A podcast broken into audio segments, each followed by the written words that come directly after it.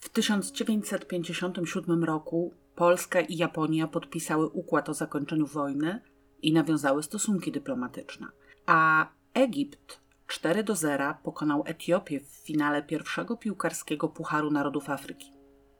Na lotnisku Wnukowo pod Moskwą, w katastrofie należącego do PLL LOT Iła-14, zginęło 9 osób, a 14 zostało rannych. Reprezentacja Polski w piłce ręcznej kobiet rozegrała swój pierwszy mecz w historii Mistrzostw Świata, przegrywając z Jugosławią 3 do 11. Ustalono i ogłoszono publicznie związek palenia tytoniu z zachorowaniami na raka. Naczelny lekarz Stanów Zjednoczonych Ameryki, dr Leroy Barney, opublikował raport w tej sprawie. W Paryżu na pierwszym międzynarodowym festiwalu Teatr Narodów po raz pierwszy spotkały się na jednej scenie teatry z obu stron żelaznej kurtyny. Dla uczczenia tego wydarzenia od 1961 roku ustanowiono dzień 27 marca Międzynarodowym Dniem Teatru. W 1957 roku Opole Lubelskie oraz Ryki uzyskały prawa miejskie. Rozpoczęła się też masowa produkcja zaprojektowanego w Polsce samochodu Syrena. Ustanowiono odznaczenie wojskowe Wielkopolski Krzyż Powstańczy oraz ukazał się pierwszy numer miesięcznika dla dzieci Miś. Założono Polski Związek Podnoszenia Ciężarów, Polski Związek Brydża Sportowego i Polski Związek Rugby oraz skonstruowano prototyp jednosilnikowego ciągnika ogrodniczego Ursus C380. 22 stycznia 1957 roku przypadał we wtorek. W Krakowie pewien mężczyzna wszedł do budynku komisariatu milicji obywatelskiej. Poinformował, że jest sublokatorem dozorczyni domu przy ulicy Barskiej 30, położonego niemal w prostej linii naprzeciwko Zamku Wawelskiego, lecz po drugiej stronie Wisły, i chciałby zgłosić fakt popełnienia zabójstwa. Otóż poprzedniego dnia w poniedziałek 21 stycznia, kiedy dozorczyni wychodziła z pracy, zwróciła uwagę na fakt, że drzwi położonego na parterze mieszkania numer 1 są uchylone. Mieszkanie to zajmowała Zenaida Borejko-Chodkiewiczowa, osoba starsza, pedantyczna i systematyczna. Dziwnym było więc, jak mogła zostawić otwarte drzwi wejściowe. Zdziwienie dozorczyni jednak znacznie wzrosło, kiedy przyszedłszy do pracy następnego dnia, 22 stycznia, i pierwsze kroki skierowawszy pod drzwi numer jeden, ujrzała, że wciąż są one tak samo uchylone. Zawołała więc swego sublokatora i zaczęła się z nim naradzać. Oboje bali się wejść do otwartego mieszkania, ale na szczęście nadszedł pan Eł, prawnik, również mieszkaniec kamienicy, znający do tego panią Zenajdę i zgodził się wejść z nimi. Popchnęli więc uchylone drzwi i w trójkę weszli do przedpokoju, skąd dozorczyni kilkukrotnie zawołała lokatorkę. Na jej wołanie nikt nie odpowiedział, przeszli więc dalej. Mieszkanie wykończone w duchu secesji składało się z dwóch pokojów położonych w amfiladzie. Z pierwszego do drugiego, położonego o poziom wyżej, wiodły schodki obramowane kolumienkami. To właśnie w drugim pokoju przed biurkiem zobaczyli panią Chodkiewiczową leżącą na podłodze, twarzą do ziemi, w dużej kałuży krwi i nie dającą już żadnych oznak życia. Pani Zenajda ubrana była w domowy strój, a włosy miała częściowo nakręcone na papiloty. Wokół jej ciała leżały rozsypane przybory krawieckie. Centymetr, nożyczki, papierowe wykroje, płat białego materiału ze śladami krwi i młotek, którego trzonek ktoś owinął papierem i kolorową taśmą. Na ulicę Barską 30 niezwłocznie wysłano zespół oględzinowy. Jego funkcjonariusze zabezpieczyli leżący obok zwłok pani Chodkiewiczowej młotek, którym najwyraźniej zadano jej ciosy w głowę oraz w kałuży krwi otaczającej jej ciało kilka kosmyków jasnych włosów.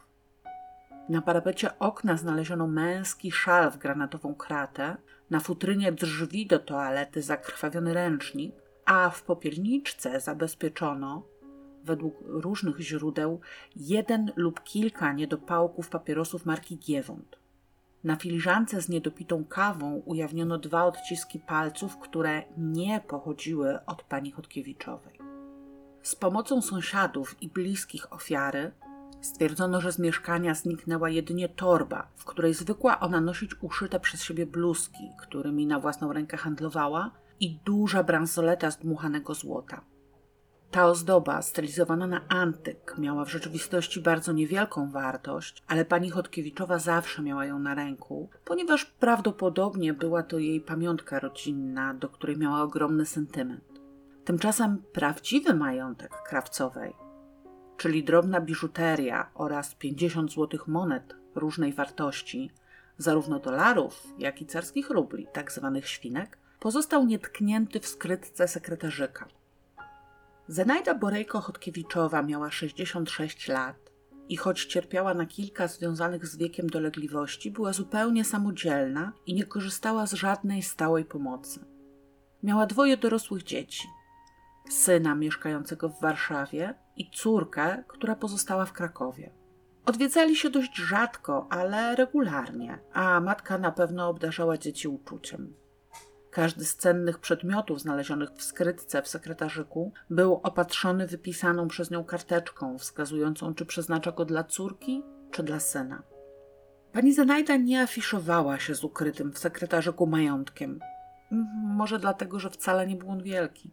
Sąsiedzi uważali ją za osobę samowystarczalną, ale zaledwie na średnim poziomie. Utrzymywała się z szycia bluzek, które następnie sama sprzedawała. Nie miała wielu znajomych i prawie nie przyjmowała gości. W kamienicy przybarskiej szeptano, że pożycza pieniądze na procent i nocuje u siebie odpłatnie różne osoby. Jeśli tak faktycznie było, to pożyczała raczej okazjonalnie, a noclegu nie użyczała często. Ani dozorczyni, ani jej sublokator i, jak to się niezbyt ładnie nazywa, konkubent – nie zauważyli żadnych wizyt u lokatorki mieszkania numer jeden, które mogłyby się kojarzyć z lichwą czy nielegalną działalnością noclegową, a oboje żywo interesowali się sprawami swoich lokatorów. Wiadomo było, że w okresie okupacji pani Chodkiewiczowa przechowywała u siebie zarówno ukrywające się osoby narodowości żydowskiej, jak i partyzantów. Po wojnie, zwłaszcza odkąd została sama, Stała się ostrożna i nie wpuszczała do mieszkania obcych, a i znajomych jedynie po wcześniejszym umówieniu się. Być może przyczyną tego była właśnie nieufność zrodzona w pracy konspiracyjnej. Mąż pani Zenajdy został aresztowany przez Niemców i wywieziony do obozu koncentracyjnego, gdzie zaginął po nim ślad. W jakiś czas po wyzwoleniu odwiedził ją mężczyzna podający się za więźnia osadzonego wraz z jej mężem i pocieszający ją, że mąż żyje i na pewno już niedługo do niej wróci. Co ciekawe, nie oczekiwał niczego w zamian za tą informację, po prostu przekazał ją i odszedł. Dał w ten sposób pani znajdzie siłę, aby przez kolejne lata na próżno wciąż poszukiwać kogokolwiek, kto wiedziałby coś o losie jej męża. Dzieci już dawno pogodziły się ze śmiercią ojca, ale ona nie dawała się przekonać. Skoro nic nie wskazywało na rabunkowy motyw morderstwa, postanowiono sprawdzić trop związany z osobą pana Chodkiewicza. Na próżno. Faktycznie ostatnia informacja o nim pochodziła z obozu koncentracyjnego. Po wojnie nikt już nic o małżonku pani Znajdy nie słyszał. Przesłuchano wszystkich mieszkańców kamienicy przybarskiej 30 jednak nie mieli oni zbyt wiele do powiedzenia o ostatnich dniach pani Chodkiewiczowej. Sublokator i konkubent dozorczyni, Wiktor C., zeznał, że 18 stycznia, w piątek, weszła do jego mieszkania nieznana mu kobieta i poprosiła, aby doręczył pani Zenajdzie kartkę, którą mu wręczyła. Kartka była zwinięta i Wiktor C. nie rozwinął jej, nie wiedział więc, co zawierała. Kiedy zapukał do drzwi mieszkania numer jeden, nie zastał jego lokatorki. Przekazał więc karteczkę dozorczyni, prosząc, aby oddała ją następnego dnia. W sobotę, 19 stycznia, około 8 rano, dozorczyni zapukała do pani Zenajdy. Tym razem ją zastała, wyraźnie jeszcze zaspaną, kartkę przekazała i o jej treść nie dopytywała się. Wiktor C. opisał przekazującą kartkę jako blondynkę, średniego wzrostu, w wieku pomiędzy 30 a 40 lat. Ubrana była w jasny, gabardynowy płaszcz, okrycie dość ekstrawaganckie i rzucające się w oczy. Ponownie tą samą kobietę zobaczył już w sobotę, 19 stycznia, około 16.30. w towarzystwie dwóch innych osób, kobiety i mężczyzny, na których Wiktor C. nie zwrócił uwagi, otworzyła sobie posiadanym kluczem drzwi do mieszkania numer jeden i cała trójka weszła do środka. Zarówno dozorczyni, jak i jej przyjacielowi znany był rytm dnia pani Chodkiewiczowej. Zwykle szyła do późnej nocy, co później odsypiała mniej więcej do południa, a następnie wyjeżdżała lub wychodziła do miasta, gdzie załatwiała różne sprawy i po powrocie znów siadała do pracy. Około 16.30 na ogół, więc nie było jej w domu, co blondynce w jasnym płaszczu nie wydawało się przeszkadzać. Tego samego 19 stycznia, około 19, pani Zenajda odwiedziła Zofię P., która haftowała dla niej kołnierzyki do bluzek. Zdenerwowała się, że ta nie przygotowała zamówionego wcześniej kołnierzyka i wyjaśniła, że potrzebuje go do bluzki, którą szyje dla pewnej młodej kobiety. Pani ta miała przyjechać do niej w poniedziałek, 21 stycznia, i zatrzymać się na kilka dni, oczywiście bez zameldowania, w celu odbycia jakiegoś, jak to określiła, kursu lekarskiego. Chodkiewiczowa dość szybko przestała się złościć i ustaliła nowy termin odbioru kołnierzyka, informując przy tym Zofię P. z wyraźnym zadowoleniem, że z wizytą tą wiąże nadzieję na zakończenie swoich kłopotów aprowizacyjnych, bo młoda kobieta ma dziecko z księdzem i, jak powiedziała, gospodyni księdza będzie przysyłać kurczaki. 19 lub 20 stycznia jedna z sąsiadek, Zofia N., widziała panią Zenajdę w sklepie spożywczym przy ulicy Madalińskiego, kiedy ta kupowała kurze udko. Nie udało mi się znaleźć informacji, jak w 1957 roku wyglądała kwestia niedziel handlowych, ale 20 stycznia w niedzielę odbywały się wybory, więc być może z tej okazji niektóre sklepy funkcjonowały. We wspomnianych wyborach do Sejmu pani Chodkiewiczowa wzięła udział, co bez problemu potwierdzono we właściwej komisji wyborczej. 21 stycznia, w poniedziałek, niejaka Stefania S., właścicielka kolejnego pobliskiego sklepiku, widziała Chodkiewiczową około południa, gdy ta szła w stronę rynku dębnickiego, niosąc w ręku torbę na zakupy. Obie panie powiedziały sobie dzień dobry i był to ostatni raz, kiedy Zenajda Borejko-Chodkiewiczowa była widziana żywa.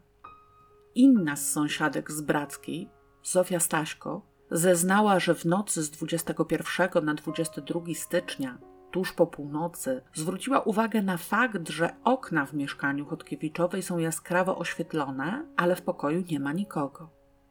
Mimo dość wyraźnych poszlak wskazujących na związek z zabójstwem jasnowłosej kobiety spoza Krakowa, która może mieć coś wspólnego z medycyną, 4 czerwca 1957 roku prokuratura umorzyła śledztwo z powodu niewykrycia sprawcy przestępstwa. Sprawa jednak dość szybko została na nowo podjęta, ponieważ do prokuratury zgłosiła się Franciszka W., nosząca zakonne imię siostry Judyty i zamieszkała w klasztorze przy ulicy Konfederackiej. Obecnie klasztoru żeńskiego przy tej ulicy już nie ma, pozostał jedynie męski klasztor salezjanów, nie wiem więc niestety, jakiej reguły była siostra Judyta. Stawiła się ona z nakazu sumienia i zeznała, że opiekowała się panią Zenajdą, kiedy ta chorowała, lub po prostu gorzej się czuła. Opieka jej polegała przede wszystkim na wykonywaniu zleconych przez lekarzy zastrzyków. Właśnie w celu podania zastrzyku była w mieszkaniu pani Chodkiewiczowej w sobotę 19 stycznia. Pani Zenajda miała jej wtedy powiedzieć, że z Warszawy do Krakowa przyjechała na kurs lekarski i zatrzymała się u niej pewna znajoma lekarka. Fakt przebywania w mieszkaniu numer jeden sublokatorki potwierdziła inna z sąsiadek, Zofia Prędecka, której Chodkiewiczowa powiedziała, że lekarka ta pozostanie u niej przez kilka tygodni, ponieważ będzie uczęszczała w Krakowie na jakiś kurs medyczny.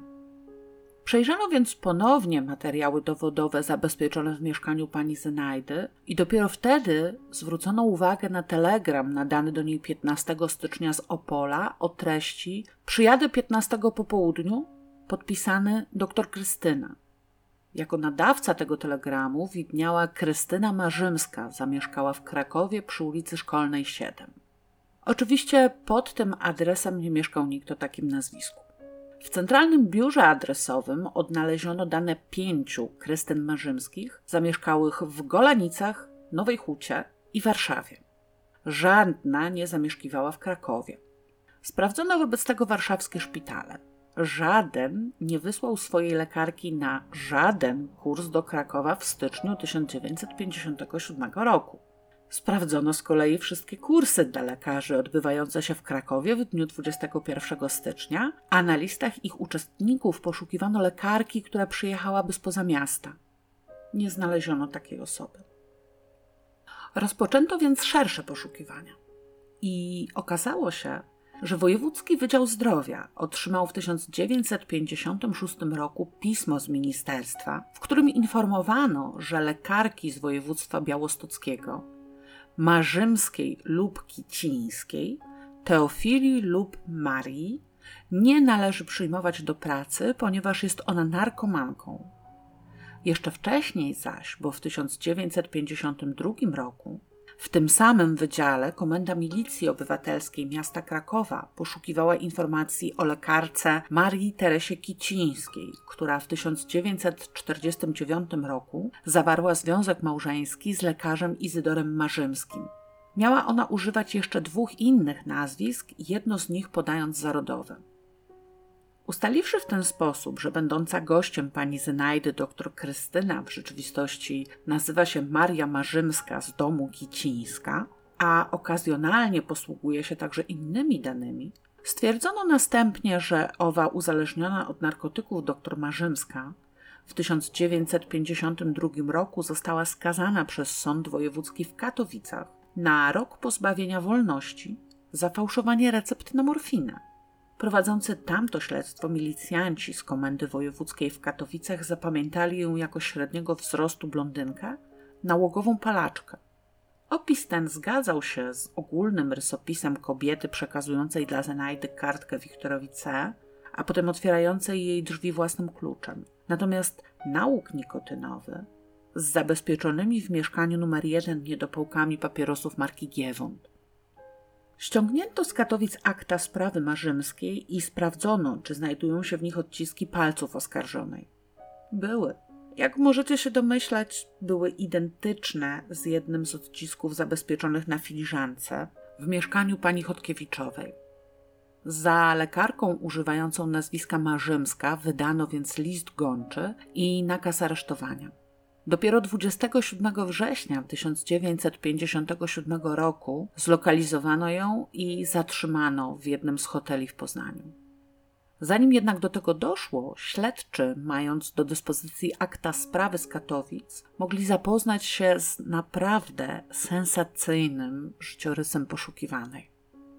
Urodziła się jako Teofila Grania w 1928 roku w Subkowach, niewielkiej wsi koło Tczewa.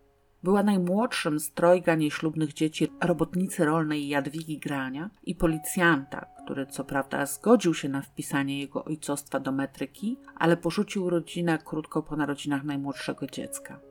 Jadwiga po odejściu partnera ledwo wiązała koniec z końcem. W jej domu panowało ubóstwo, a dzieci były wyraźnie zaniedbane. Mała Teofila już jako kilkulatka chodziła po wsi żebrząc o jedzenie. Mimo to o czasie poszła do szkoły i przed wybuchem II wojny światowej zdążyła ukończyć cztery oddziały szkoły powszechnej. Jadwiga Grania podczas okupacji podpisała Volkslistę i razem z dziećmi otrzymała kategorię trzecią osób autochtonicznych częściowo spolonizowanych. Nasuwa to wniosek, że byli rodziną kaszubską. W 1942 roku, mając 14 lat, Teofila uciekła z domu. Spod Tczewa dotarła do Słupska, gdzie mieściła się szkoła sanitarna o dobrej renomie. Problem polegał niestety na tym, że przyjmowano do niej wyłącznie osoby, które ukończyły 17 lat. Teofili nie zajęło jednak zbyt dużo czasu przekonanie jednego ze znajomych, aby sfałszował dla niej dokumenty tożsamości. Według nich nazywała się Maria Kicińska i miała lat 17. Na podstawie tych dokumentów została przyjęta do szkoły sanitarnej w Słupsku, w której rzekomo uczyła się przez dwa lata. Żadnego świadectwa z tej szkoły jednak nigdy nie przedstawiła, gdyż znów rzekomo utraciła je podczas jakiegoś pomyłkowego aresztowania. Bez względu na to, czy faktycznie chodziła w Słupsku do szkoły, wyjechała stamtąd po dwóch latach i jako szesnastolatka trafiła do Bielska, gdzie odbyła trzymiesięczną praktykę w laboratorium szpitala miejskiego, a potem do Krakowa, gdzie podjęła pracę w tamtejszym zakładzie higieny. Ani na potwierdzenie odbycia praktyk, ani na potwierdzenie zatrudnienia w Krakowie nigdy nie przedstawiła żadnych dokumentów. Potem na krótko wróciła do matki, do Słupkowych, ale bardzo szybko ponownie uciekła, tym razem do Gdańska. W 1944 roku, według własnej opowieści, na statku Düsseldorf wraz z ewakuującymi się rodzinami niemieckimi wypłynęła z Polski i przebywała najpierw w Kopenhadze, a następnie w Linneburgu i Hamburgu. W Linneburgu miała wstąpić do zakonu Elżbietanek. W Hamburgu natomiast podjęła pracę laborantki w szpitalu miejskim. Oficjalnie powróciła do Polski w 1947 roku, ale jak się później okazało, niektórzy znajomi z Słupkowych widywali ją tam w habicie zakonnym już w 1946. Ponieważ służba zdrowia wciąż podnosiła się z wojennych zniszczeń i liczyła się każda para rąk chętnych do pracy, dyrekcja szpitala miejskiego w Elblągu uznała za mało istotny fakt, że w podaniu o pracę w charakterze lekarki pierwsze słowo napisała przez Samocha i zatrudnił Teofilę Marię, wciąż noszącą zakonny habit, jako lekarza wolontariusza na oddziale internistycznym. Niestety, pomimo dobrej relacji, jaką nawiązała z dyrektorem szpitala, pozostali lekarze dość szybko zorientowali się, że ich nowa koleżanka nie ma żadnego pojęcia o medycynie. Sprawę załatwiono jednak honorowo i pozwolono jej złożyć wymówienie. Pierwsza porażka nie zniechęciła naszej ambitnej bohaterki. Po wyjeździe z Elbląga na krótko zatrudniła się jako lekarz internista w przychodni w Pasłęku, potem w klinice w Krakowie. Od czasu do czasu wspominała o swoich studiach medycznych, które rzekomo ukończyła w Hamburgu. Fakt, że miała wtedy około 20 lat i prawdopodobnie na tyle wyglądała, chyba nie wzbudził niczyjego zdziwienia za każdym razem i nie pytajcie mnie w jaki sposób, bo nie mam pojęcia, nikt nie wymagał od niej przedstawienia dyplomu. Podobnie jak w Cieplicach, gdzie przeniosła się z Krakowa i gdzie dla odmiany zatrudniła się na oddziale chirurgii.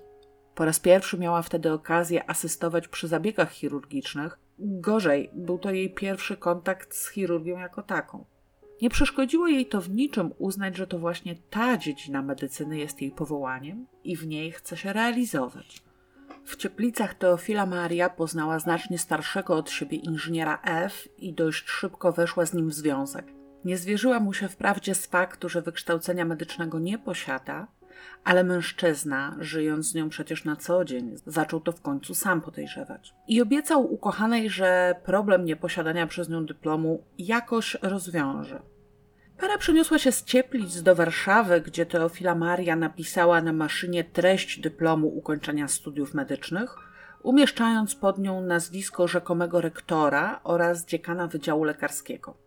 Nazwiska te były nazwiskami lekarzy, których faktycznie spotkała podczas pracy w szpitalu miejskim w Hamburgu. Do tego dzieła przykleiła wycięty z innego dokumentu fragment zawierający pieczęć za zgodność i nazwisko zgodność tą potwierdzającego notariusza.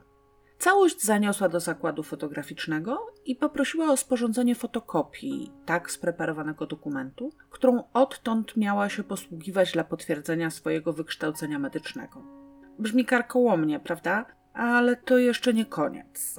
Teofila Maria, słusznie podejrzewając, że byłoby to zbyt łatwe do wykrycia, nie zdecydowała się bowiem na sfałszowanie dyplomu ukończenia żadnej z polskich szkół medycznych. O nie, ona wybrała Uniwersytet Karola w pracy. Po polsku i z polską pieczęcią notarialną potwierdzającą zgodność z oryginałem. Nie wiem jak wam, mnie mózg wypadł. Po krótkim pobycie w Warszawie, gdzie już na podstawie swojego nowego dyplomu zatrudniła się jako lekarz internista, Teofila Maria wraz z inżynierem F przeniosła się do Szczecina, gdzie podjęła pracę lekarza laryngologa w przychodni Czerwonego Krzyża.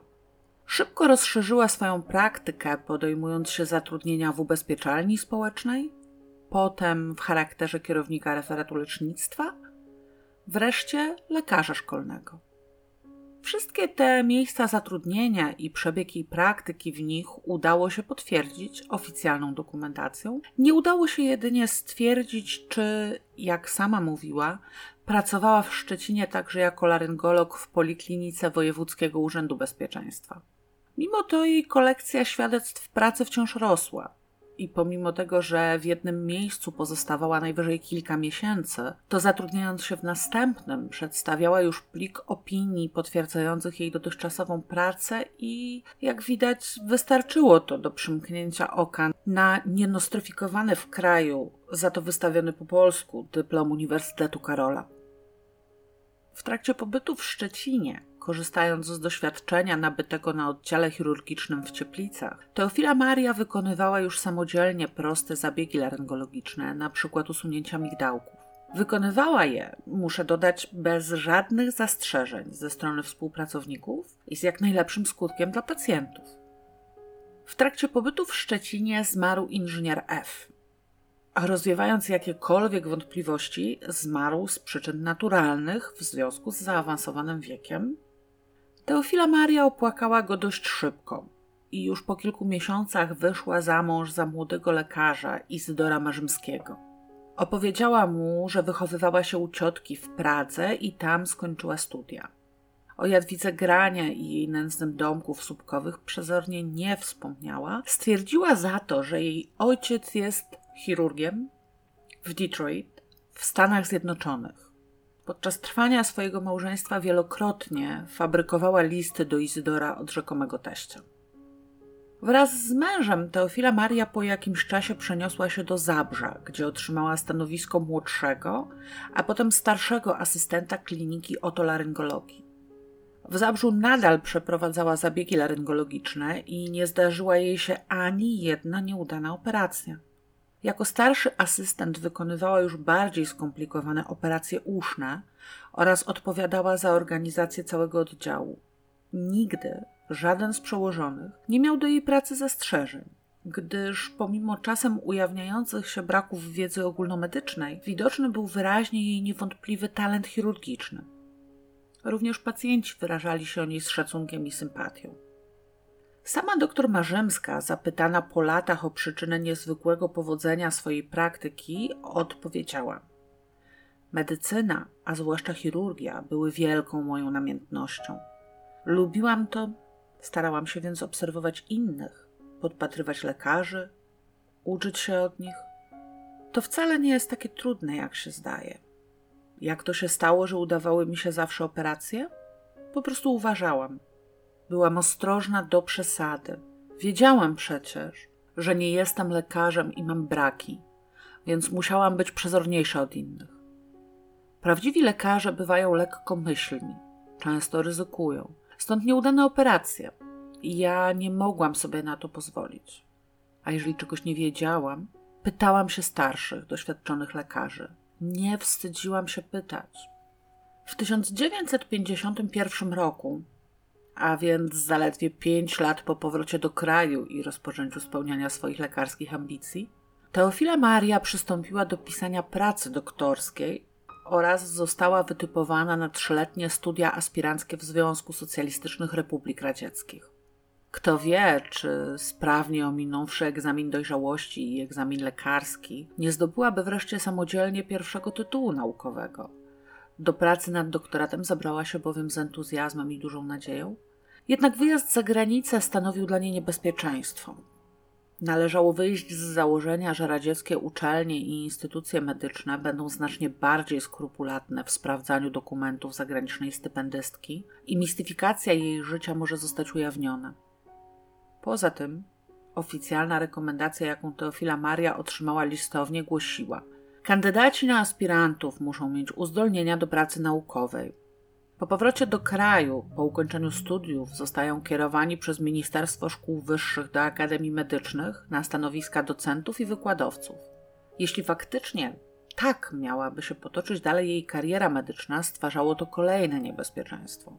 Że nawet jeśli Rosjanie nie zwrócą uwagi na jej fałszywy dyplom, zostanie on odkryty na etapie ministerialnym lub, co najgorsze, braki jej wiedzy wyjdą na jaw przed studentami. Wydaje się, że Teofila Maria wcale nie chciała za wszelką cenę dojść do zaszczytów. Ona chciała tylko móc operować swoich pacjentów. Zaproszeniu na studia zagraniczne nie można było jednak odmówić wprost. Teofila Maria zdecydowała się więc na popełnienie kolejnego oszustwa. Zarówno swojemu kierownictwu w klinice, jak i niczego nie podejrzewającemu mężowi przedstawiła ten sam, sfałszowany, list z Departamentu Zdrowia Ministerstwa Obrony Narodowej, w którym na podstawie rozkazu ministra w trybie natychmiastowym przenoszono dr Marzymską na zastępstwo urlopowe do szpitala garnizonowego we Wrocławiu. Teofila Maria spakowała się więc pospiesznie, zapewne ucałowała męża i dziecko i wyjechała, aby już nigdy nie powrócić do Zabrza i nigdy ich nie zobaczyć. Zamiast do Wrocławia pojechała wtedy do Sandomierza, a krótko potem znalazła się przed sądem w Katowicach jako oskarżona o fałszowanie recept na morfinę. Właśnie morfina okazała się być bowiem drugą, zaraz po chirurgii, największą namiętnością samozwańczej pani doktor. Zaczęła ją przyjmować na przełomie 1948 i 1949 roku, kiedy zachorowała na ciężkie zapalenie nerek. Dręczyły ją wówczas bóle tak silne, że morfinę dla ich uśmierzenia zalecił jej lekarz prowadzący. Niestety Teofila Maria niezwykle szybko się uzależniła. Aby zdobyć morfinę, jeszcze w Szczecinie zaczęła wypisywać na nią fałszywe recepty, co kontynuowała także w Zabrzu. Kiedy po ucieczce z Zabrza przyjechała do Katowic, szczęście przestało jej sprzyjać. Wiosną 1951 roku Wydział Zdrowia Urzędu Miasta Katowice zakwestionował jako fałszywe pięć recept na morfinę wystawionych na nazwisko Marii Kicińskiej przez doktora Izydora Marzymskiego oraz profesora C, kierownika kliniki otolaryngologii w Zabrzu, przełożonego Teofili Marii z okresu jej pracy tam. Recepty te zostały dostarczone milicji wraz z zawiadomieniem o prawdopodobnym przestępstwie ich fałszowania. Wszczęte śledztwo dość szybko zaprowadziło funkcjonariuszy do Zabrza, gdzie wciąż ordynowali obaj lekarze podpisani na zakwestionowanych receptach. W Zabrzu i to tylko w jednej aptece odkryto kolejne 26 recept wystawionych przez lekarzy, którzy nie mieli pojęcia o tym, że je wystawili. Część z nich znów opiewała na nazwisko Marii Kicińskiej. Czynności śledcze prowadzono sprawnie i dość szybko ustalono, że osobą fałszującą recepty jest ktoś mający dostęp do pieczątek lekarzy kliniki otolaryngologii, a krótko potem, że musi to być dr Maria Marzymska. Niestety wówczas nie było jej już w Zabrzu, rozpoczęto więc jej poszukiwania. Potwierdzono, że z Zabrza udała się do Sandomierza, a stamtąd kolejno do Rządkowic, wsi w powiecie zawierciańskim, Zielonej Góry i Krakowa. W Krakowie urodziła drugie dziecko, które zostało uznane za dziecko Izydora Marzymskiego. Nie wiem niestety, ile czasu wówczas trwała jej nieobecność w Zabrzu i czy faktycznie było to dziecko jej męża, czy tylko za takie zostało uznane na podstawie faktu, że małżeństwo Teofilii z Izydorem wciąż istniało. Albo na potrzeby pobytu na oddziale położniczym, albo bezpośrednio po nim przyjęła kolejną tożsamość.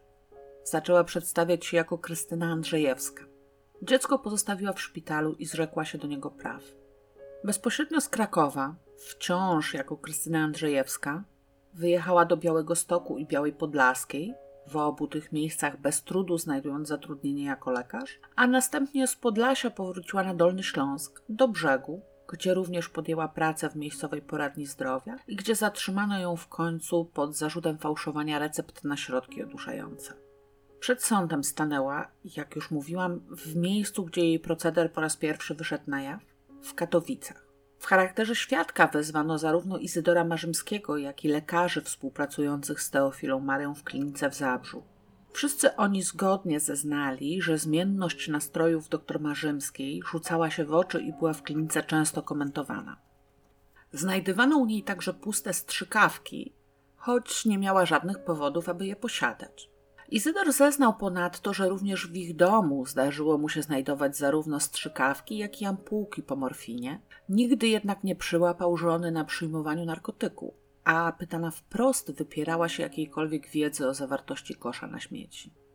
Sąd w Katowicach za fałszerstwo skazał Marię Marzymską na rok pozbawienia wolności i z uwagi na stwierdzone uzależnienie skierował ją celem odbycia kary do Państwowego Zakładu dla Nerwowo i Psychicznie Chorych w Lublińcu, wówczas jednego z najważniejszych ośrodków leczenia uzależnień w Polsce. Nie odbyła jednak pełnego wymiaru kary, ponieważ najpierw lublinieccy lekarze uznali, że Teofila Maria nie jest i nigdy nie była narkomanką, na skutek czego minister sprawiedliwości złożył na jej korzyść rewizję nadzwyczajną.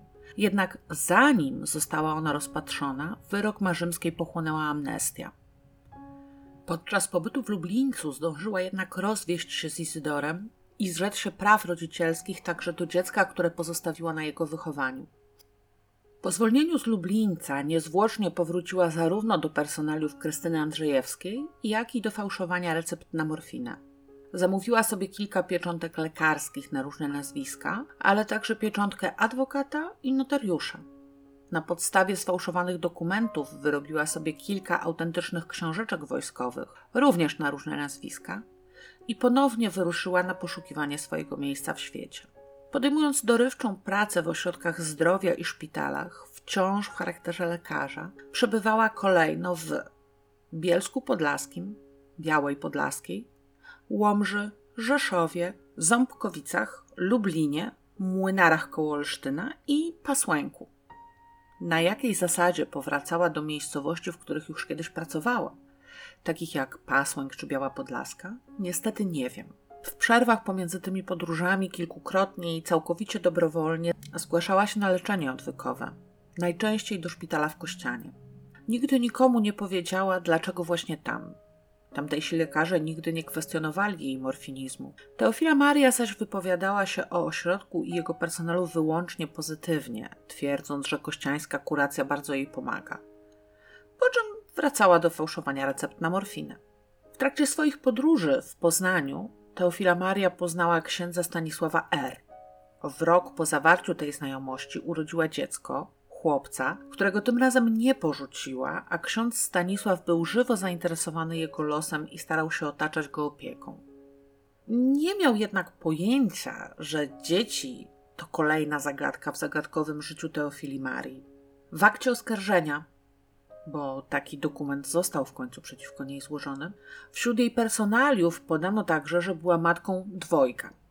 Tymczasem ona sama wyjaśniała, że dzieci urodziła pięcioro, z których troje pozostało przy życiu. Pamiętajmy jednak, że w latach powojennych śmiertelność noworodków była znacznie wyższa niż dzisiaj.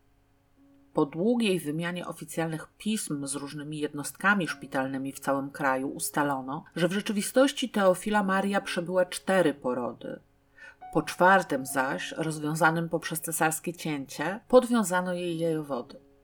Dwójkę swoich żyjących dzieci faktycznie porzuciła, pozostawiając ich wychowanie na głowach innych, natomiast podróżujący z nią w okresie aresztowania chłopiec, którego nazywała Stasiem i okazywała mu dużo czułości, nie był dzieckiem ani jej, ani tym bardziej księdza R z Poznania.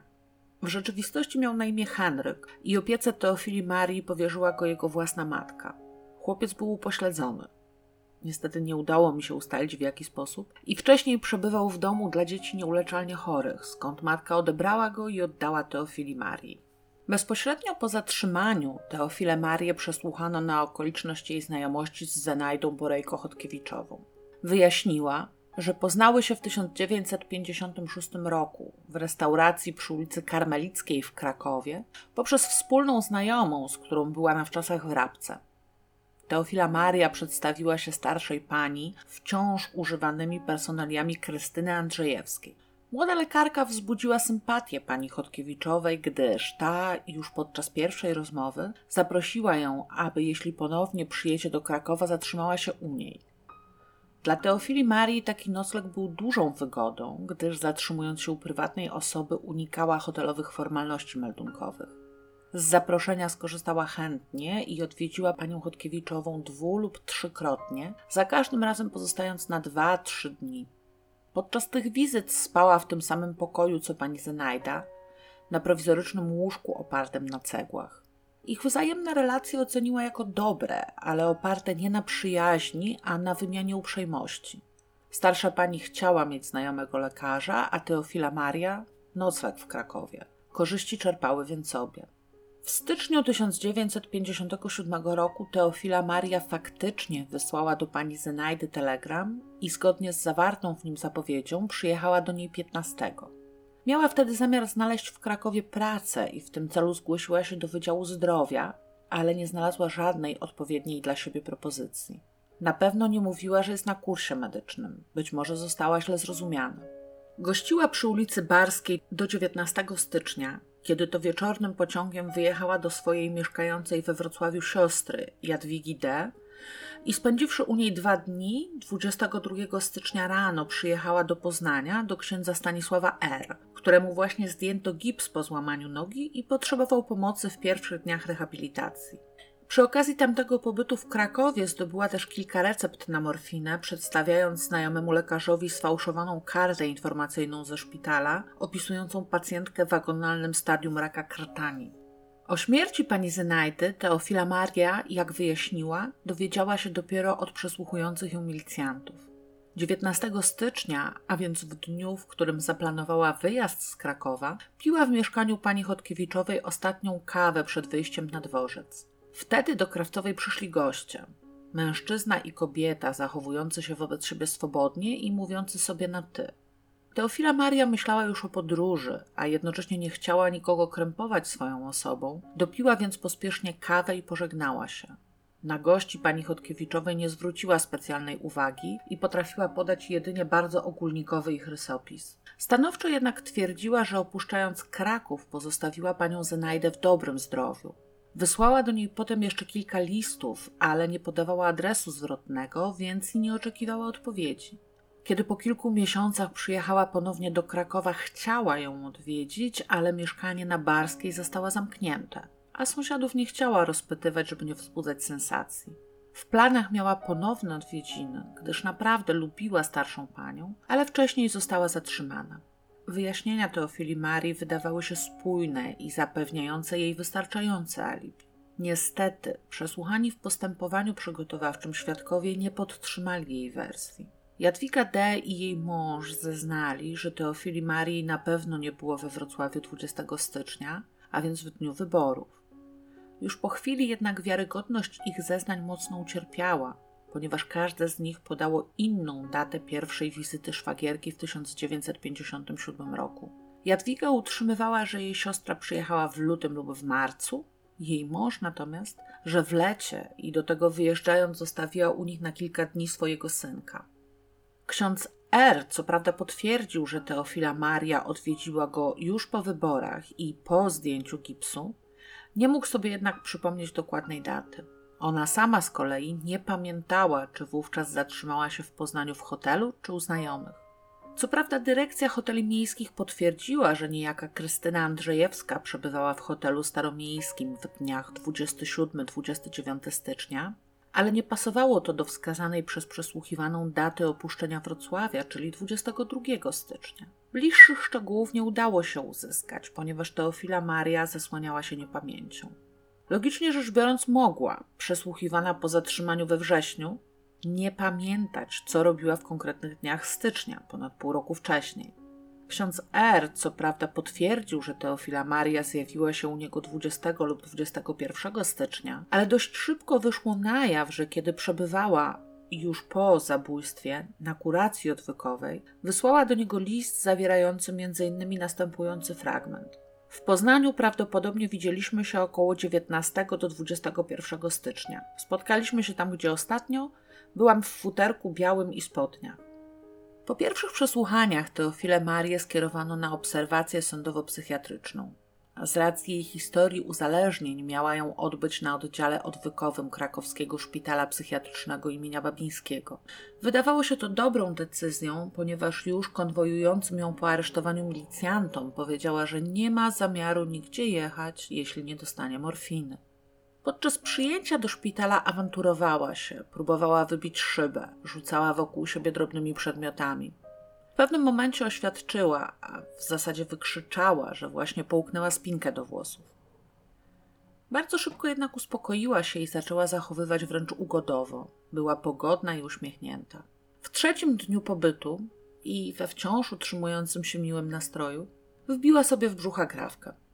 Przewieziono ją więc do kliniki chirurgicznej. Po kilku dniach powróciła na oddział odwykowy, gdzie szybko wróciła do formy. Następnie połknęła igłę, a po kolejnym zabiegu i powrocie do zdrowia lokówkę. Badający ją lekarz medycyny Piątkowski oraz dr Bednarkowa zwrócili uwagę na jej wyjątkową zmienność nastrojów. Nie dopatrzyli się natomiast żadnych symptomów degradacji umysłowej spotykanej u chronicznych morfinistów.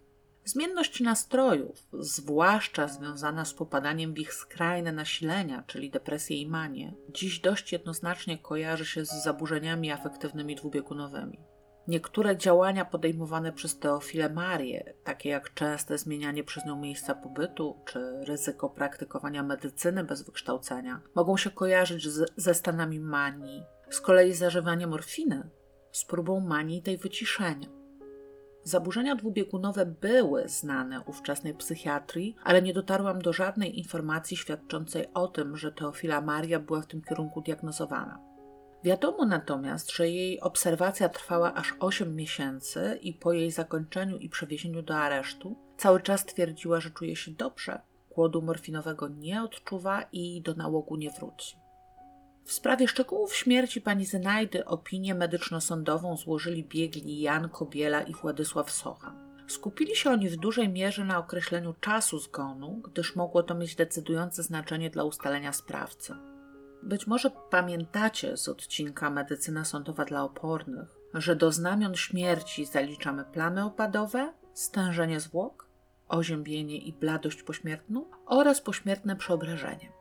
Praktyce najwięcej uwagi poświęca się stężeniu i plamom opadowym, gdyż one pozwalają najprecyzyjniej ustalić czas zgonu. Plamy opadowe powstają od pół do jednej godziny po śmierci, stężenie wykształca się od jednej do trzech godzin po śmierci. Biegli Kobiela i Socha w swojej opinii stwierdzili, biorąc pod uwagę, że w czasie oględzin przeprowadzonych w dniu 22 stycznia o godzinie 19 stwierdzono całkowite rozwinięcie plam opadowych, które się już nie przemieszczały, dalej, że stężenie pośmiertne utrzymane było we wszystkich grupach mięśni, że zwłoki przebywały w nieopalonym pokoju, a na zewnątrz temperatura wynosiła poniżej 0 stopni Celsjusza, czas śmierci denatki można ustalić w granicach nie mniej niż 12, a nie więcej niż 48 do 72 godzin, licząc od chwili przeprowadzenia oględzin zwłok. Tak więc, jeśli zgodnie z wynikami badań medyczno-sądowych śmierć pani Zenajdy nastąpiła pomiędzy wieczorem 19 stycznia a porankiem 22 stycznia, pasowało to w pełni do wyjaśnień złożonych przez Teofilę Marię odnośnie jej wyjazdu z Krakowa 19 wieczorem i zgodnych z nimi zeznań świadka Wiktora C., sublokatora dozorczyni kamienicy, który widział 19 wieczorem dwie kobiety i mężczyznę wchodzących do mieszkania pani Zynajdy.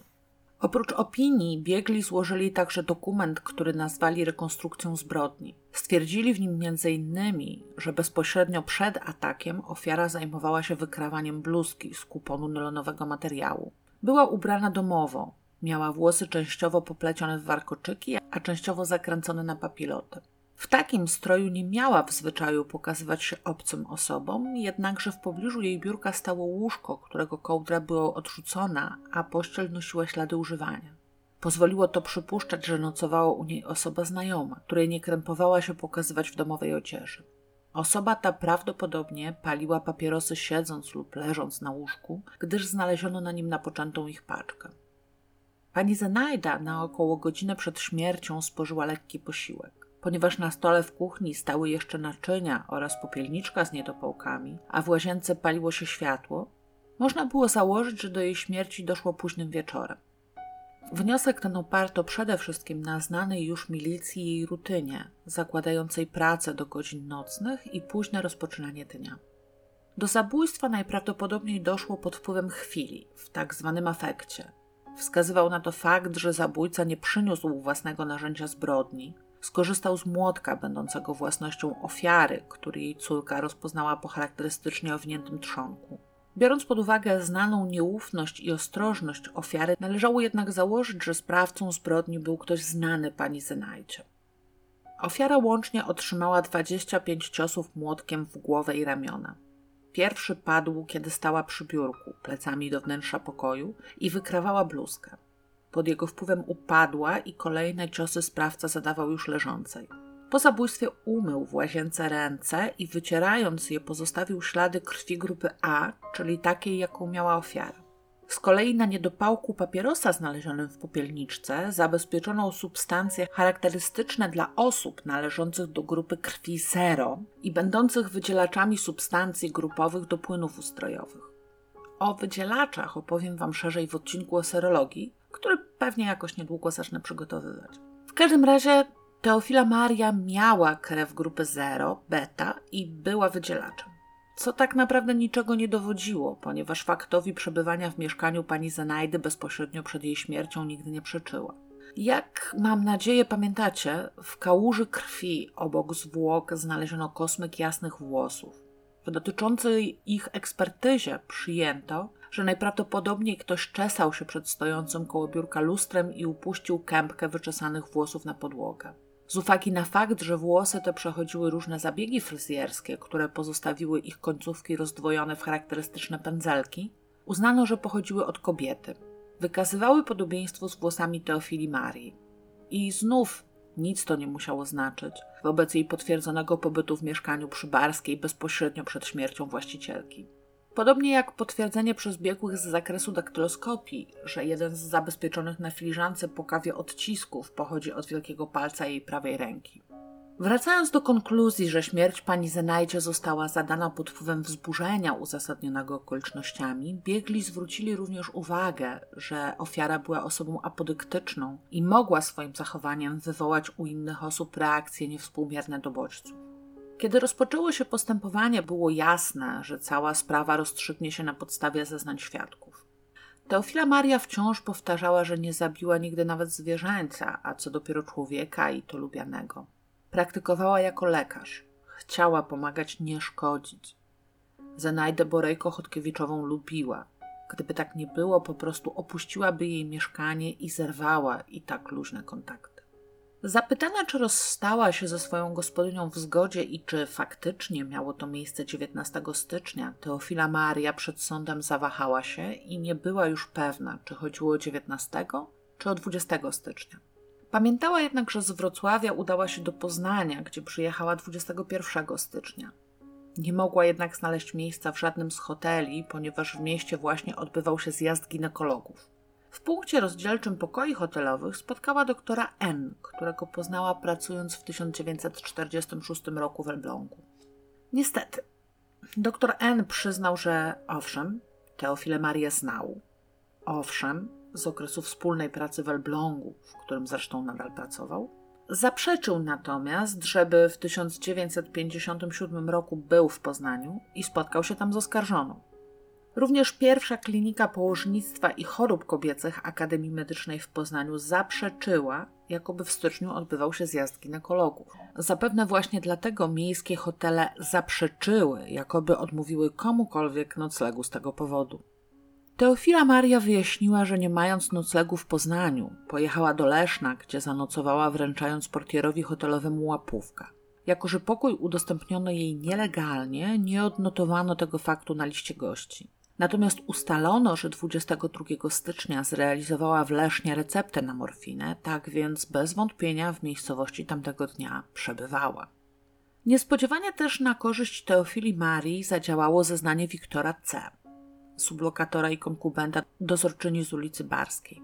Pamiętał on, że dwie kobiety, które wraz z jednym mężczyzną weszły do mieszkania numer 1 19 stycznia, ubrane były w płaszcze, z czego jedna z nich była w płaszczu z jasnej gabardyny. Teofila Maria jasnego płaszcza nie posiadała. Miała cienki popelinowy, brązowy bez podpinki i pelisę. Zimą nosiła zwykle biały kożuszek i, jak wyjaśniła, właśnie w tym kożuszku była u pani Zenajdy. Wiktor C. nie rozpoznał w niej żadnej z tych dwóch kobiet, twierdząc, zresztą moim zdaniem słusznie, że widział je zbyt krótko i po upływie tylu miesięcy zupełnie nie pamięta już ich wyglądu. Natomiast przed sądem nastąpiła interesująca zmiana w zeznaniach siostry Teofili Marii i jej męża. Otóż, o ile w postępowaniu przygotowawczym nie mogli się zdecydować, kiedy widzieli Teofilę Marię po raz ostatni i przedstawili wykluczające się wersje jej przyjazdu do Wrocławia, o tyle na sali sądowej zgodnie zeznali, że na pewno była u nich 20 stycznia, w dniu wyborów, ale ponieważ nie wzięła w nich udziału, woleli ten fakt przemilczeć. Dopiero kiedy zorientowali się, że zagraża jej kara śmierci, zdecydowali się mówić. Dość dokładnie opisali, jak całą trójką spędzili ten dzień, podając między innymi, że po południu Teofila Maria ze szwagrem poszli do kawiarni Narcyz. A choć zeznania małżonków D w drobnych szczegółach różniły się od siebie, mogło to wyniknąć z upływu czasu. Broniący Marii Teofili adwokat Stanisław Skóra przedstawił ponadto dokumentację, z której wynikało, że w dniach 15-18 stycznia oskarżona realizowała recepty na morfinę w Krakowie. Potem nastąpiło kilka dni przerwy i z kolejnymi zgłosiła się w Lesznie 22 i 23 stycznia. W Krakowie realizację jej recept odnotowano w dzienniku stacji pogotowia ratunkowego, w Lesznie natomiast w aptecznej księdze przychodu i rozchodu substancji odurzających. W obu miastach lekarze, od których Teofila Maria wyłudziła recepty, fakt wystawienia tych recept potwierdzili. Biorąc pod uwagę, że w południe 21 stycznia Zanajda Borejko-Chodkiewiczowa była jeszcze widziana żywa, dla jej ewentualnego zabójstwa i ucieczki z Krakowa do Leszna pozostawało bardzo mało czasu. Drugi z obrońców Teofilii Marii, mecenas Waląg, szczególnie szczegółowo przesłuchiwał biegłych medyków sądowych. To on poprowadził przesłuchanie doktora Sochy na temat znalezionego w mieszkaniu pani Chodkiewiczowej kosmyka blond włosów w taki sposób, że biegły przyznał, że włosy dwóch różnych osób mogą mieć wiele cech wspólnych i w obecnym stanie wiedzy nie da się z całą pewnością stwierdzić, czy kosmych ten pochodził, czy też nie pochodził od Teofilii Marii. Ksiądz Stanisław R. z Poznania przypomniał sobie w końcu, że gips ze złamanej nogi zdjęto mu wcześniej niż 20 stycznia, bo do wyborów pokuśtykał już bez niego. Pośrednio więc jego zeznania potwierdziły wyjaśnienia Teofilii Marii, która twierdziła, że odwiedziła go, aby pomóc w rehabilitacji 21 stycznia. Jednak rozgłos, jaki prasa nadała wątkowi jego rzekomego ojcostwa najmłodszego synka Teofilii Marii, jeszcze zanim okazało się, że chłopczyk wcale nie jest jej dzieckiem, sprawił, że prawdopodobnie było to ostatnie spotkanie tych osób. Sądowi udało się także zgromadzić dokumenty potwierdzające, że w latach 1952-1956 Teofila Maria kilkukrotnie zgłaszała się dobrowolnie na leczenie psychiatryczne. Niektórzy z lekarzy opiekujących się nią podczas tych hospitalizacji diagnozowali u niej uzależnienie od morfiny. Inni nie. Wobec całkowitego braku motywu dla popełnienia przez nią zabójstwa znajomej, z którą łączyły ją jedynie świadczone sobie nawzajem uprzejmości, istotna okazała się opinia sądowo-psychiatryczna sporządzona przez biegłych ze szpitala imienia Babińskiego. W imieniu szpitala stawił się biegły psychiatra dr Piątkowski i stanowczo zaprzeczył, jakoby Teofila Maria była narkomanką. Podał, że podczas badania nie potrafiła ona opisać ani objawów głodu, ani wrażeń, jakich doznawała po zażyciu morfiny. Nie prezentowała degradacji umysłowej, która, jak wówczas uważano, była jednym z objawów narkomanii. Kilkukrotnie jednak podczas pobytu popadała w stan silnego pobudzenia, w trakcie którego prezentowała zachowania skrajnie agresywne i autoagresywne. Napisała także kilka niepokojących histerycznych listów do prokuratora, w których przyznawała się do zbrodni, których nawet nie miałaby możliwości popełnić, lub groziła, że popełni samosąd. Na podstawie tych objawów dr Piątkowski określił Teofilę Marię jako ciężką psychopatkę impulsywną lub też psychopatkę dysforyczną. Prezentowaną przez nią zmienność nastrojów przypisał nie uzależnieniu od morfiny, ale silnie rozwiniętej histerii, podkreślając, że jak u wszystkich histeryków występuje u niej przewaga myślenia fantastycznego nad realnym. Uznał, że pod wpływem gwałtownego impulsu, który ograniczyłby jej poczytalność, byłaby w stanie dokonać zabójstwa. Jaki jednak mógłby to być impuls wobec życzliwie traktowanej i niezbyt dobrze znanej pani Zenajdy oraz po co, nie będąc narkomanką, fałszowała i realizowała recepty na morfinę, pan biegły już nie wyjaśnił. W konkluzji przedstawionej opinii dr Piątkowski wskazał, że jeśli Teofila Maria dokonała zabójstwa, mogła to zrobić albo działając w stanie głodu narkotycznego, albo jako psychoneuropatka, albo jako ciężka psychopatka impulsywna. Dwa pierwsze powody zostały przez biegłych odrzucone, gdyż przebywając w Krakowie oskarżona miała zapas morfiny, do działania psychoneuropatycznego nie miałaby zaś motywu. Pozostała zatem możliwość, że działała jako ciężka psychopatka impulsywna, na co wskazywał zespół jej cech charakterologicznych, pobudliwość i duża ilość zadanych ofierze ciosów. Biegli uznali, że wobec tego działała w stanie ograniczonej poczytalności. Jeśli chodzi o wspomnianą przez biegłego Piątkowskiego psychoneuropatię, to nigdy dotąd nie zetknęłam się z takim terminem, ale po przejrzeniu kilku źródeł internetowych przypuszczam, że mogło chodzić o zaburzenia psychiczne spowodowane uszkodzeniem ośrodkowego układu nerwowego.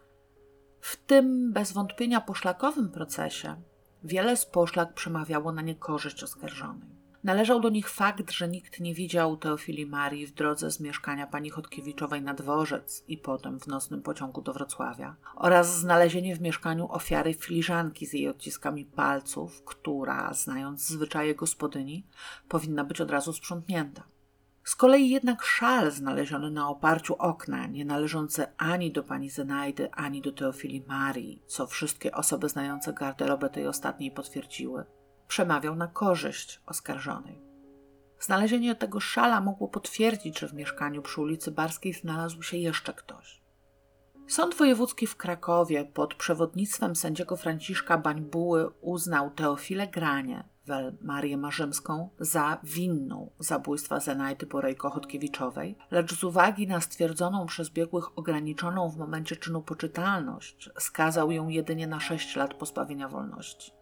Teofila Maria przyjęła wyrok głośnym wybuchem płaczu i okrzykami: Jestem niewinna. W zakładzie karnym zaczęła niemal od razu zdradzać ostre objawy depresji. Rewizję od tego wyroku wniosła prokuratura, zarzucając rażącą niewspółmierność wymiaru kary w stosunku do brutalności czynu i nasilenia złej woli oskarżonej. Mecenas Stanisław Skóra z kolei, działając w imieniu Teofilii Marii, wskazał m.in. na błędną ocenę okoliczności faktycznych, nierozważenie lub pominięcie zeznań niektórych świadków, nieprzeprowadzenie badań m.in. młotka, pościeli czy ręcznika pod kątem wykrycia śladów osób trzecich. Jeszcze przed rozprawą rewizyjną, bo 28 marca 1959 roku, do Sądu Wojewódzkiego w Krakowie wpłynął, datowany 4 marca, list podpisany przez niejakiego Bogusława O. z Wrocławia. W liście tym prosił on o przesłuchanie w charakterze świadka, ponieważ po przeczytaniu w lutowym numerze przekroju artykułu o procesie Teofilii Marii przypomniał sobie, że spotkał ją w dniu 20 stycznia 1957 roku w kawiarni Narcyz we Wrocławiu. Rozprawa rewizyjna w sprawie Teofilii Marii odbyła się w grudniu 1959 roku. Sąd Najwyższy w Warszawie wobec niedostatecznej ilości materiału dowodowego wyrok uchylił i sprawę przekazał do ponownego rozpatrzenia. Sąd Wojewódzki w Krakowie wezwał na świadka Bogusława O. Ten zeznał, że jest znajomym szwagra Teofilii Marii i kiedy wraz z rodziną poszli po ostatnich wyborach do kawiarni Narcyz, zobaczył go tam przy stoliku w towarzystwie jasnowłosej kobiety. Podszedł więc, aby się przywitać i został jej przedstawiony. Ponieważ Bogusław znał Jadwigę D., zdziwił go zupełny brak fizycznego podobieństwa tych dwóch kobiet i dlatego zapamiętał twarz szwagierki pana D. W ponownym procesie przesłuchano także Zofię M., sąsiadkę małżonków D., która zeznała, że od znanej jej wcześniej siostry sąsiadki, będącej lekarzem, dostała w dniu wyborów pastylki penicyliny, a następnego dnia butelkę żelaza do picia. Potwierdzało to, że Teofila Maria 21 stycznia była we Wrocławiu, podczas kiedy sąsiadki widziały żywą Zenajdę Borejko-Chodkiewiczową w Krakowie. Wobec tych zeznań sąd uznał, że łańcuch poszlak obciążających oskarżoną nie jest wystarczający, a motywu zabójstwa nie sposób się dopatrzeć. Nie wiem niestety, czy skład orzekający w jakikolwiek sposób odniósł się do kwestii, które zwróciły moją uwagę. Dlaczego pani Zenajda 19 stycznia powiedziała swojej hawciarce, że dopiero spodziewa się wizyty pani, która ma dziecko z księdzem i przyjedzie na kurs medyczny, skoro Teofila Maria była u niej od 15? Kim była kobieta w płaszczu z jasnej gabardyny, którą w mieszkaniu pani Zenajdy widział Wiktor C., skoro Teofila Maria takiego płaszcza nie miała? Dlaczego rozścielone łóżko Teofili Marii i filiżanka po jej kawie nadal były w mieszkaniu pedantycznej pani Chodkiewiczowej 22 stycznia, skoro rzekomo opuściła je trzy dni wcześniej? I czy wobec tego możliwe jest, żeby w mieszkaniu numer 1 przy ulicy Barskiej 30 w tym samym czasie znalazły się dwie jasnowłose, nałogowo palące kobiety związane z medycyną? W wyniku ponownego procesu latem 1960 roku Teofila Maria została uniewinniona i po dwóch latach w areszcie wyszła na wolność. Wyjechała do Wrocławia do siostry i szwagra. W trakcie pobytu w areszcie samodzielnie przerobiła program dwóch ostatnich lat szkoły średniej, poświęcając na naukę większość swojego czasu. Czy przystąpiła do egzaminu maturalnego? Nie wiadomo. Nie wiadomo także, jak dalej potoczyły się jej losy, ale już nigdy nie weszła w konflikt z prawem. Nie powiązano jej też z żadną sytuacją dotyczącą używania środków odurzających. Prokuratura nie złożyła apelacji od wyroku uniewinniającego. Sprawa zabójstwa pani Znajdy Borejko-Chodkiewiczowej pozostała niewyjaśniona.